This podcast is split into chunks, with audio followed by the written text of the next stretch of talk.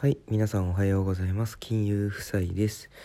毎朝4時に起きてブログを書いたり筋トレをしたりしています。このチャンネルでは毎朝4時に起きて朝活する私が朝活の素晴らしさや人生に役立つの Tips やノウハウを一日一つお送りしてお伝えしている番組になります。ということで今日のお話はですね、えー、と銀行員が伝えます。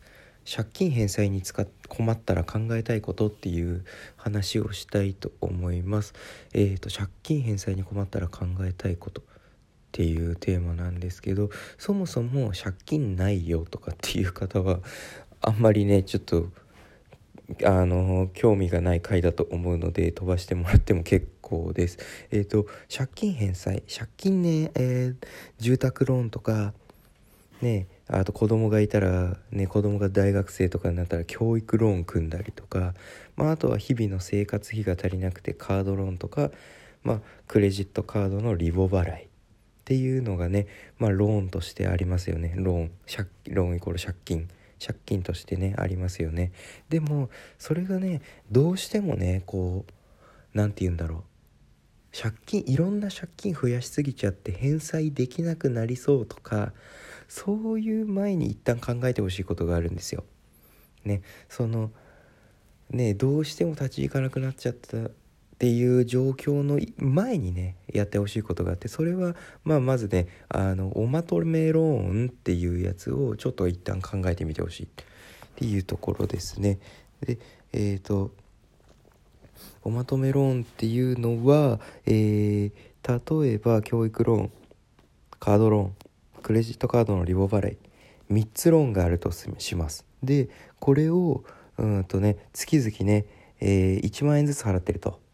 で合計3つで3万円だと。でこれがねちょっと3万円を払うのが厳しいっていう時におまとめローンっていうねローンを使ってその3つのローンを借金を全部1つにまとめちゃいましょうと。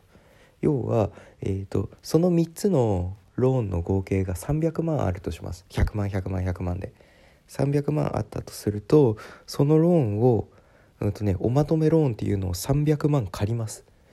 おまとめローンっていうのを300万借りてそれぞれの100万100万100万のローンを全部一括で返しちゃいます。返済。全額返済しちゃいます。そうすると残るローンっていうのはおまとめローンの一つだけです。残る借金っていうのは。そう一つの借金にすれば返済口っていうのが今まで1万1万1万って払ってたものをうんとねえーちょっと減らすってことができるんですよ。でもあのこれにはちょっとね困ったことがあっておまとめローンを使うっていうのはえーっと減るんですよ。実際に毎月の返済額を減らすことはできるんですけどもあくまで延命措置でしかないっていうことなんですよね。確かにおまとめローン使って助かったって人もいっぱいいると思うんですけどおまとめローンっていうのはまああの要はそういうねちょっと返済が苦しいからまとめたいんだよっていう人のために使ったりするものなのでそもそもえっ、とね金利が高いんですよ。金利が高いんです。住宅ローンとかと比べてねどうしてもちょっと生活に必あのね家を住む家を買うためのローンだとすごい金利って安いんですけどねその借金をの返済にがちょっときつくなってきたからまとめるよってローンだとやっぱりねちょその資金使途使い道によって金利ってだいぶ変わってくるんで金利設定が高いんですめちゃめちゃ。なのでうんとね実際月々の返済額は少ないんだけども結構ね金利を結構取られてるんでえっ、と長い目で見た時です。結局おまとめローンっていうのは月々の返済額少なくなるから楽になるんだけどもおまとめローンを全部ねちゃんと毎月返済してって開始終わる頃に今まで自分が払った総額、うん、と借りたお金と利息の合計額っていうのがですねかなりねちょっとすごいことになったりするのであくまでおまとめローンっていうのは本当に返済が難しいかもしれないと。っていう時だけえー、と使うっていう方がいいですね。で今日のその返済に困ったら考えたいことっていう話なんですけど借金返済に困ったら考えたいことの一つがおまとめローンなんですけどもう一つもうねあのローン増やしすぎちゃって住宅ローンも組んでるんだと住宅ローンで毎月8万払ってんだというところでそちょっとねあのまあこのコロナの不況もあって給料も下がっちゃったしっていうのででも給料下がったんだけどあの新特別支援っていうのを今ね市区町村がねやってくれてるんですけどそういうねやつの条件には当てはまらないぐらいの収入の減少なんだよと。そう。収入がねいっぱい減ってたらあの約半分になってたりとかあと何十パー減ってたら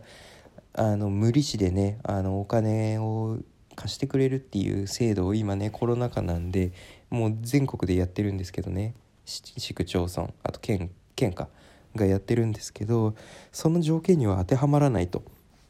いうぐらいの給料減った状態だともう払っていけないよという時にうんとまあそれが原因じゃ給料が減ったってことだけが原因じゃないとしてもですねローン増やちょっとね無駄遣いしすぎちゃってローン増やしすぎちゃって給料よりも支払額の方が多いっていうねもう無理だっていう状態の時こういう時にもうどうしたらいいかって言ったらもうこれはね債務整理するしかないんですよ。債務整理。でも今日の話の中で一番伝えたいのはその話なんです。あのしょうがないしょうがないもうね借りちゃったもんはしょうがないんですよ。借りちゃったもんはしょうがないんですけどそのねどうしてもうまくいかなくなっちゃった時ね返済をこう遅らせる返済しないって考えるんじゃなくてですね ごめんなさい。返済しないって考えるんじゃなくてえっ、ー、とそういう時はですねもう債務整理っていうのをやっちゃってやっちゃいましょうっていう話が今日したいんですね。で債務整理って何かっていうと債務整理ってねいろいろ種類があるんですよ。うんと過払い金請求したりねあの CM でよくやってるやってますよね何々法律事務所っていうのが過払い金請求っていうのをやったりあと任意整理民事再生自己破産っていう風にねえっ、ー、と進んでいきます進んでいきますでうんとそう債務整理って言っても4種類なんですよ今の4種類。でその債務整理どれがねあのそう借金返済にね難しいって時にね結構みんなが使う手段なのかっていうと,、うんとまず民事再生っていうやつ民事再生っていうのをよくね使います。あのいろんな人がね民事再生することになったんでっていうふうに言うお客さんがいっぱいいらっしゃいます。で、えーと、民事再生何かっていうと民事再生っていうのはですね住む場所はちょっと取らないでほしいと。借金は返せなくなっちゃったんだけど住む場所だけはちょっとね家族もいるから確保したいっていう時に基本返せないってなるとえっ、ー、と保証会社そのローンをね組んだ時のうんと例えば〇〇銀行で教育ローンを組みましたと。で〇〇銀行はあなたにお金を貸したんですけどもえっ、ー、とお金がその人から返ってこない場合のことを想定してですねあの〇〇保証会社っていう保証会社にですね保証を依頼するんですよ。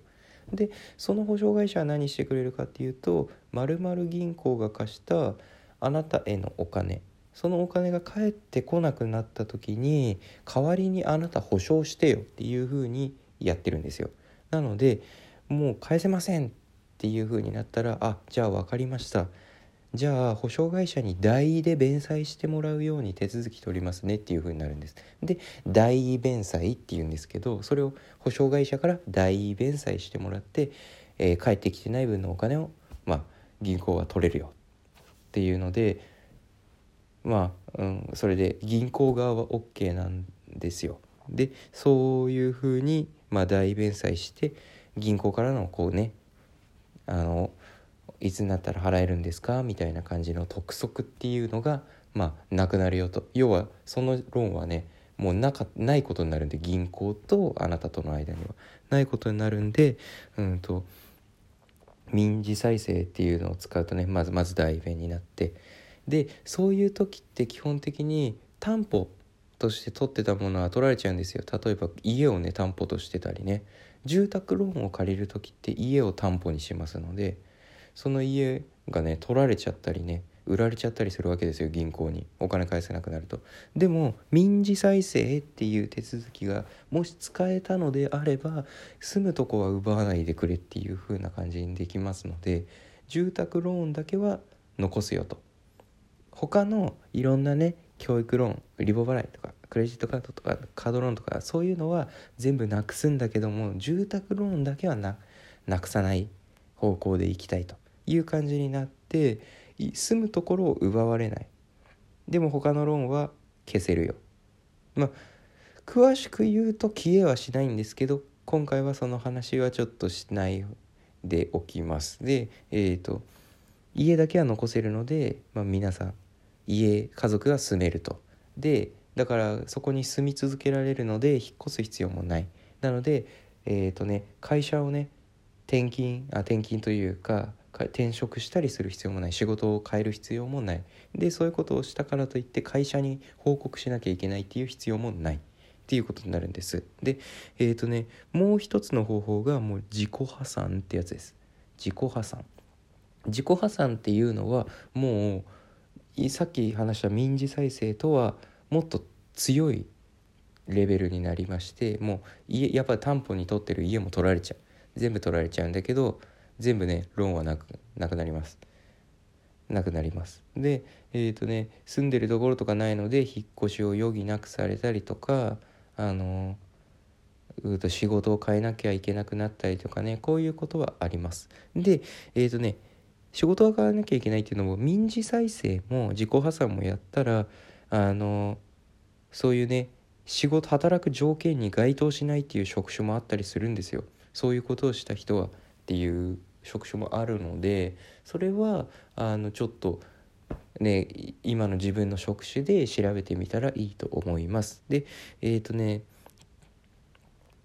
このねあの民事再生自己破産したら人生が終わるっていうわけではないんですよ。わけではないんですけどあのもちろんね以前ねブラックリストについてなんていう話をした回があるんですけどその時に言ったんですけど何年間かはえーと、そのブラックリストに載っちゃうんですよ。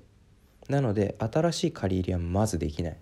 で何年間かなんでもう何年間も新しい借り入れができないからもう本当に人生ちょっと借金じゃなくて新しい人生歩んでくださいねみたいな感じがもう民事再生と自己破産なんです。で自己破産の場合の方がきっと乗るのは長いのかな。うん長いと思います。